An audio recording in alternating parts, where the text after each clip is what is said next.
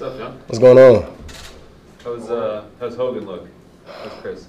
Chris looks like Chris always. um, no, he's good, man. It's good to have him back out on the football field. Took us a little hiatus to go play the cross. Good to have him back out. Coach talked about this earlier about just how Sean Payton in that offense just attacks. They attack with your weaknesses. How do you kind of make sure this not pay attention to all the eye candy and stick to your? Uh, I think the main thing is understanding how they want to use their guys. Um, kind of look at them all as individual chess pieces. Certain guys can only do certain things within their offense. So you try to realize what they can do and what they're trying to use them for and, and kind of prepare that way. John, what have you observed from, from JC in your time with him, you know, now this, I think, year four, right? Just the, the maturity of the player?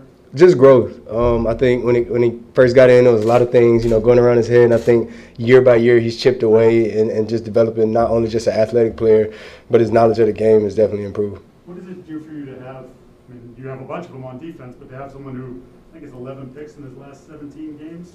It means so much. I mean, I think the, the teams when they face us, they know, uh, especially like the previous years, we had him, Gilmore, Devin. I mean, guys, they just knew uh, it was going to be a struggle, and I, that does a lot. You know, when offenses are coming in, you know, getting their game plan together and where they want to attack us, it makes it hard for them.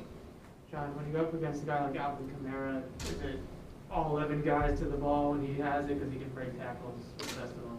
Definitely, I think the best comparison I say is James White. You know, a guy like that, you give him any space, um, they can make a play. So um, guys like that, you kind of have to key in on them and understand you can't give them a lot of space. John, when you're playing defense in the red zone, obviously, you know, the constraints help you as a defender, but what are your fo- how do your focuses then change, you know, as a result of that, right? Like we need to look at this inside the 20 versus when you're at midfield or wherever else. Um, definitely, there's a vertical compression of the field when you get down there, but I think teams start to do horizontal. You know, guys that have space, you know, still have you know 53 yards sideways, so they try to use that space, um, create misdirection and misplays, and kind of stretch you out um, horizontally.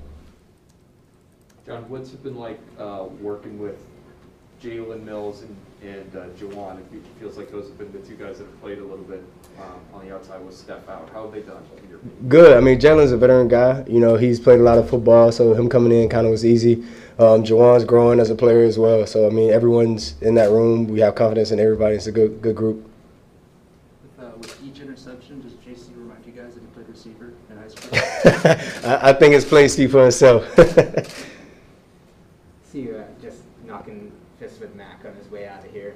I mean, what, the, what have you observed from him just as he's sort of come in and really done a lot for a, a rookie, right? Like, Yeah. Position. Yeah, I mean, that's my cousin, so he's been, you know, pretty good. It's good to have some, good, good to have some family around. But no, he's he's developed. You know, he's he's taking every step with stride, and you can't, you know, you can't ask for anyone to do much more.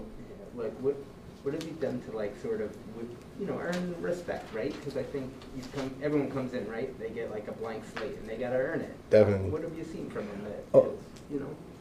I say it's consistency. You know, he like I said didn't come in arrogant. Not not the hey I'm the first round guy. I deserve this. It was just humble and, and worked and everything he's gotten he's worked for. So like first cousin, or are you more like third, fourth? I mean, people say we're brothers. I mean, so like first cousins, but no, um, he's he's done a good job. Like I said, just coming in every day, putting his putting his work in and developing. What do you see from him in two minutes in practice? Uh, leadership, you know, for, for a young guy, just having that leadership quality to command, knowing where to put guys, and, and, and being able to move at a, at a good pace. Did he seem comfortable from the first few practices being in that situation? Things are spread out. He's got to be quick. Like he certainly seems like that now, but I, th- I mean, just his natural ability. You know, whether you make mistakes or not mistakes, I think that's just that leadership of this is how I want it. I'm in charge. You know, you're the quarterback. You run the show, and just just to be able to have that poise is is a big step. John, last time you guys uh, saw Jameis Winston was a few years ago. Made a big play at the end of the game uh, that night. How, how different is he now, though, as a quarterback compared to 2017 when you saw him last? Oh, definitely. I think you know Coach Payton's done a good job of of helping him correct some of his mistakes. You can see it in his play. He's um, more meticulous in where he throws the ball and the decisions he's make. You know, pr- prior to when he was you know in Tampa, he really wasn't you know making those decisions and kind of going through all his reads, and he's definitely doing that a little bit more now. Is he is he as aggressive as he was in Tampa, or has he reined that back a little bit? I mean, I still say he has his aggression. You know, he do, he loves to push the ball down the field. So if they haven't handcuffed him and taken that away from him, he still push the ball down the field. Um, but I just think some of his you know mistakes that he would have made younger, he he doesn't make anymore.